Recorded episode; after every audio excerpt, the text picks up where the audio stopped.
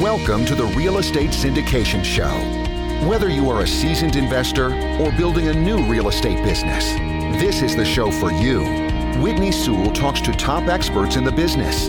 Our goal is to help you master real estate syndication. And now, your host, Whitney Sewell. This is your daily real estate syndication show. I am your host, Whitney Sewell. You know, real estate investing can be both lucrative but also daunting. And thankfully, we've had guests on the show who have just been real and authentic and shared many tips and advice on just all aspects of real estate investing. Uh, and let's give it a listen. Our guest is Devin Elder. I'm so thankful you could be on the show, Devin. Hey, thanks for having me. I'm looking forward to chatting. Why syndication over some other type of real estate business like you've done? Sure, great question. So there's let's call it four basic business models that I participate in. Three on the single family side, you can wholesale a deal, and we still do that. We do a lot of that just because I have a great team. I built that up over years, and now I have a great team, and so we're still doing it. Wholesale a deal where you buy it and sell it immediately to another investor. There's rental real estate where you've got cash flow coming in. There's flipping houses. Flipping, I think, is the most risky. We still do them, but there's kind of a sweet spot we've identified. We've got good crews to go do them.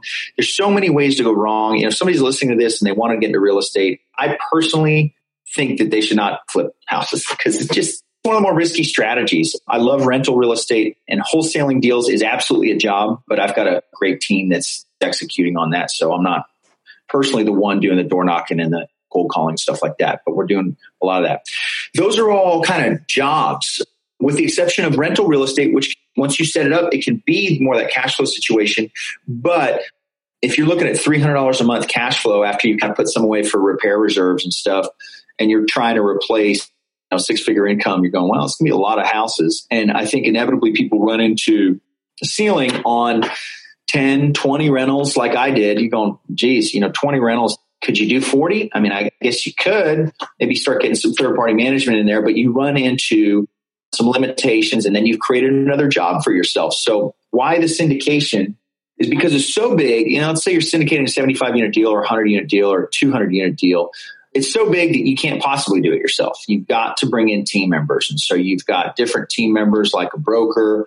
You might have an analyst or somebody helping you with the analysis. You're likely going to have, a, well, I do have a third party management company, which does a tremendous amount of work for 4% of revenue.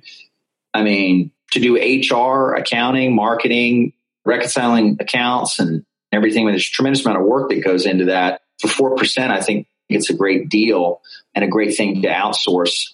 In the multifamily side, you can create that team where somebody like myself is the sponsor and asset manager. I'm the quarterback. I'm responsible for the deal and raising the money and dealing with the bank and asset managing. But I've got a team that's really executing a lot of the day to day stuff, which makes it a lot more scalable. I mean, it's just a built in business that you can go buy into. And if you keep your occupancy up, you make it a nice asset where people want to live, it's clean and safe, and you manipulate your net operating income by raising income and lowering expenses as much as possible, you can create a lot of value in a short period of time that is just not possible in the single family world. So maybe that's a more of an involved answer, but I like syndication is my favorite model of all the things that I have done and continue to do. And so now let's go back to I really liked where you were taking the conversation a minute ago about getting started. And I really like the idea of first property being 100 units or more and the syndication model because you do have to have other partners. And I think while most people won't even consider a 100 unit deal because it seems so far fetched, well, I, I could never do that. But I liked what you said about you're not going to do it alone. You're going to have other partners and other people who are experienced that are helping you in that deal. And so, could you elaborate on getting started in that business to pursue that 100 unit deal? I think most of the listeners aren't going to have a successful real estate business of any kind like you did or to that scale where you had that credibility probably going in to do the syndication model. But let's just say I've just got a few single family homes or I've been doing a few flips or whatever. What's some steps I need to take to finding that first 100 unit deal, syndicating that deal? The base of the pyramid, I guess, is education for certain. I mean, there's just no two ways about it. Fortunately, there's so many great podcasts out there. People can listen to your podcast and learn a great deal. And the reason I think podcasts are such an effective medium is because you're taking otherwise dead time. I've actually found myself reading a lot less. I've read my whole life. I've been a voracious reader, but I found myself in the last years reading a lot less because I'm busy, I'm working, or I'm doing family time or doing things I enjoy, but I do have some downtime. If I'm driving or it's the end of the day and I'm, you know, getting ready to go to sleep, but I can listen to a podcast for 30 minutes. Everybody's got pockets of time where they can soak up. You soak up 45 minutes a day of multifamily investing knowledge via a podcast. In six months, if you're paying attention, that's going to be a tremendous you know, amount of education. So that's the first step. Understanding the nomenclature, understanding how the process works. There's paid coaching that you can get pay for, mentor, something like that. But definitely education is first. And then beyond that, I always think of it in terms of a three step process. And I've just seen this work over and over again. The first step of being involved in multifamily is you can invest as a limited partner. You know, you can invest $50,000 in somebody else's deal, which will, depending on the deal, the returns are probably going to be pretty good. You're going to get some tax advantages, maybe some losses on your tax paper loss on your taxes that first year, but you don't actually have to really do anything except vet the deal and the sponsor. So step one could be passive investing in a deal. And if you're starting at zero, that's going to open your eyes to a lot of how this works. Step two would be to try to partner with an existing sponsor on the general partnership side, where maybe you're raising capital or maybe you're providing some money for earnest money and things like that, where you can get, you know, if you look at a multifamily structure and there's 30% for the general partner and 70% for the limited partner, you can carve up that 30% in some different ways depending on who's bringing what to the table. Maybe you've got a really strong balance sheet and you can be a guarantor on a non-recourse loan, which is a great way to participate. Maybe you've got a network where you think you can get educated and raise a quarter million dollars or half a million dollars for an experienced sponsor's deal. That's a great way to participate. But that's kind of the step two. Step one would be writing a check and then getting your quarterly returns and updates and learning that way. Two would be to try to partner with an existing sponsor by providing some value. And then the third step, you can go and actually syndicate a deal. So all three of those steps, you could participate in a hundred plus unit deal and just start playing in that world. And it's just such a different world. I mean, it's all real estate, but talk about single family versus multifamily, it's just different. The broker relationships are different. The language is different. The financing is different. And it's not radically different, but I think even though this is hypocritical, I don't necessarily think the single family world prepares you for the multifamily world if you're getting with the end in the mind, right? If you want to end up syndicating large deals, you start there too. I mean, with your whole education, maybe some passive investing, partnering with a, proven sponsor and so forth, because stuff like acronyms are different, right? DSCR, but nobody talks about DSCR in single family, right? Debt service coverage ratio and all those things. So I think if you want to be a multifamily, focus on that. Start building your network in that world because they really are two very different worlds. Can you give us the one piece of advice that you give somebody just getting started? What's something just so important that you would tell somebody if you just had five minutes, or, well, in this case, maybe two minutes to talk to them and you're never going to see them again? What are you going to tell them? They're trying to get into this business. It's shorter than two minutes. It is my ultimate success formula for anything in life, right? If I want to put a marketing spin title on it, the ultimate success formula for anything in life is you find somebody who's achieved the result that you want fitness, relationships, business, whatever it is, anything in life, a defined outcome that you want, and you model them exactly. And modeling is a shortcut to anything because certainly nobody wants to reinvent the wheel. So you've got to model somebody. You've got to have a mentor or, or something like, that, especially in this business where we're talking about large amounts of money.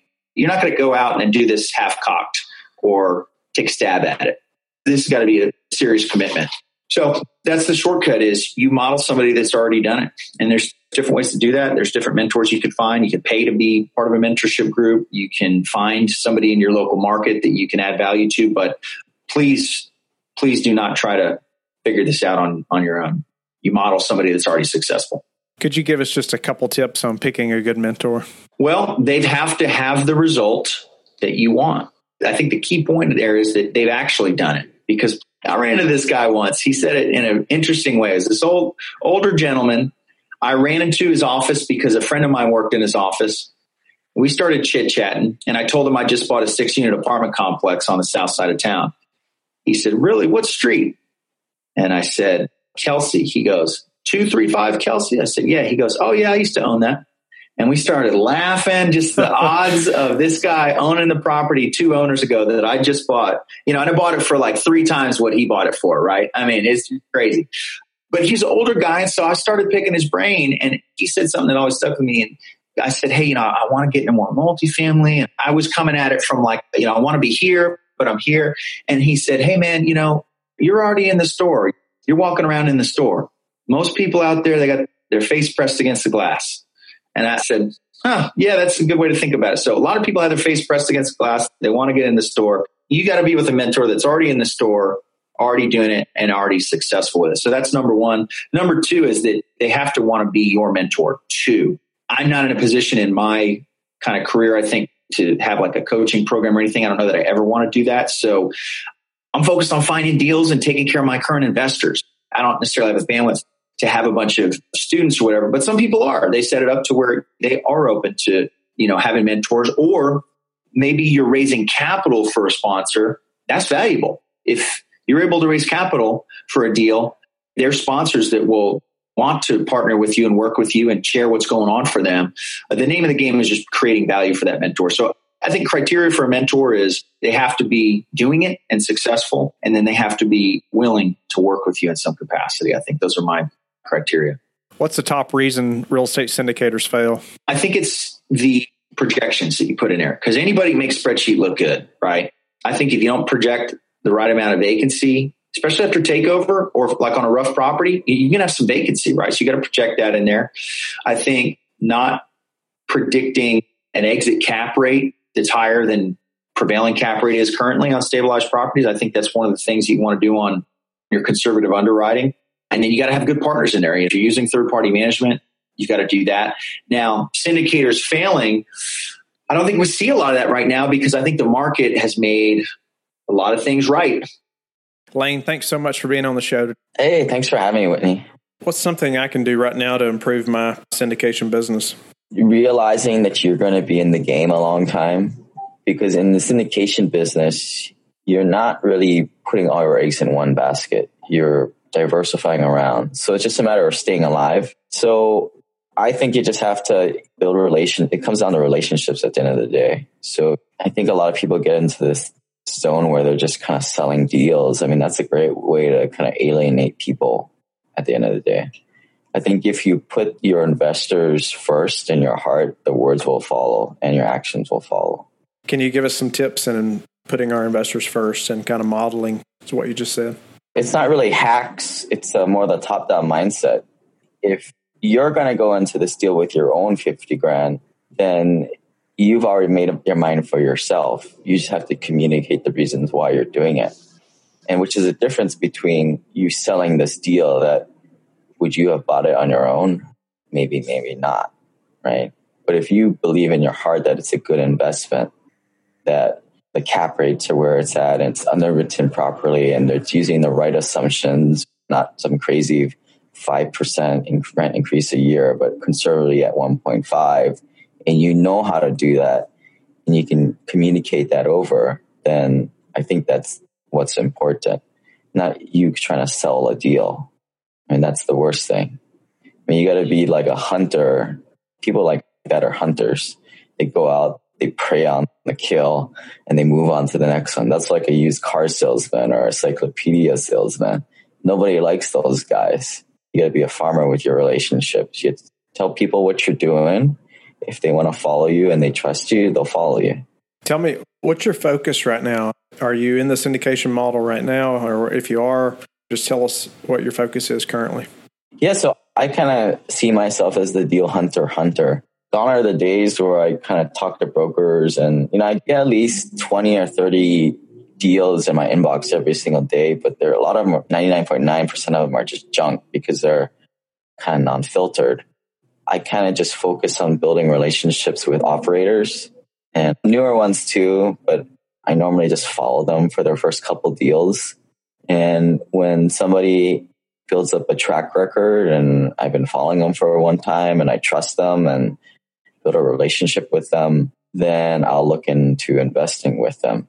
At that point, I've run my background checks. I've asked my people who this guy is.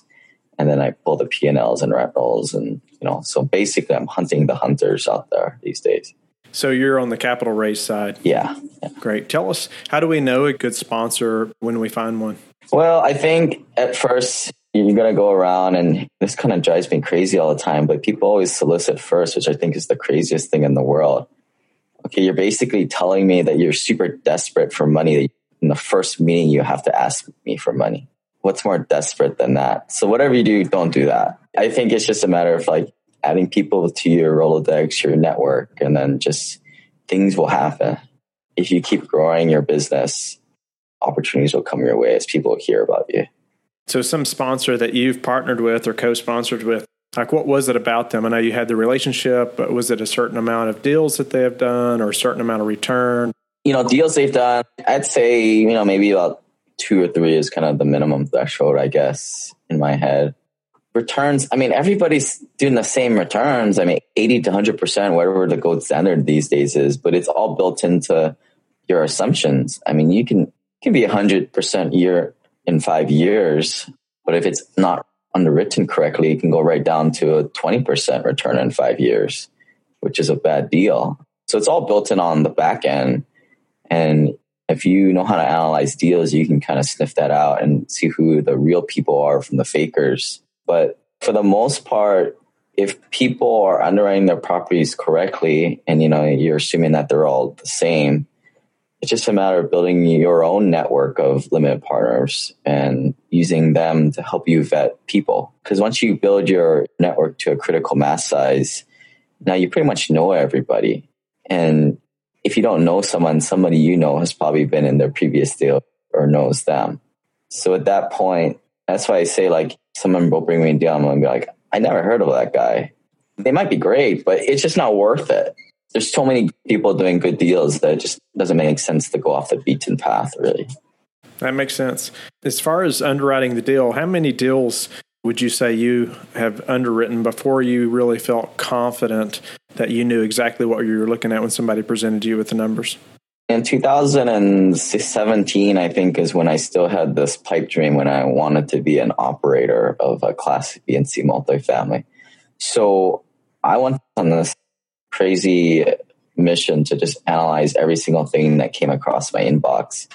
So probably like the first six months, I analyzed at least like 60 to 80 properties. And initiate a lot in the beginning it takes you like an hour to do it you know putting in the spreadsheet put all the rent rolls in there. But then you start to figure out which ones are like not even worth your time to put it in a spreadsheet and then you can kind of fudge numbers eh, it's not perfect but you know you've done it well enough to know you know you can do it in 10 20 minutes especially when all your windows are up doing that i probably got another 100 almost 200 done in the next year 18 months but I felt like I kind of got it pretty good at 50, but I got really good at about 150 properties. So, you know, let's just say you're doing it 20 minutes per. I mean, that's a good 20, 30 hours just doing the same thing. And you start to build the heuristics in your head. You start to see the matrix. You know what to look for at that point. That's, that's kind of when you've got it. I mean, it's not rocket science, right? Income minus expenses. What's the mistakes you see that are really common as far as underwriting? I think the biggest one is the cap rate reversion thing. That's more of a gut call. So if you folks don't know what that is, you know, you're supposed to take the prevailing cap rate, say it's like 6%. And then, you know, because we're all guessing out here, we don't know what the economy is going to be, want to be more conservative. You want to show your reversion cap rate 1% higher than that, especially if it's like a five year hold. So that basically says that you're going to cell the property in a softer market. So it's just a one sell on your spreadsheet that you change, but it's got to be right. It certainly can't go the opposite, you know, from six to five and a half. That's just crazy. But you see that out there. People doing like half a percent increase, which is way too little bit in my opinion. And, you know, once I see something like that from a syndication perspective, I just chuck that thing right in the trash can already. Before we run out of time, tell us how you've recently improved your business. Just small increments every day. You kind of lose track of it after a while. I'm pretty good at keeping notes these days because I kind of just go, you know, a lot of people, right? And it's just hard to keep track of people. But I think you got to try to figure out who are the people you want to keep in close contact, the more people, the bigger chance you get to just filter, filter all day long. We hope that you have enjoyed the highlight show today. You can always listen to the full episodes that were featured today by clicking the links in the show notes page in the, in the description box. Let us know in the comments what you thought of this episode, or you can go to lifebridgecapital.com forward slash podcast and click the feedback button. Let us know how we can add more value to you. Thank you and talk to you tomorrow. Thank you for listening to the Real Estate Syndication Show, brought to you by LifeBridge Capital. LifeBridge Capital works with investors nationwide to invest in real estate, while also donating 50% of its profits to assist parents who are committing to adoption. LifeBridge Capital, making a difference, one investor and one child at a time. Connect online at www.lifebridgecapital.com for free material and videos to further your success.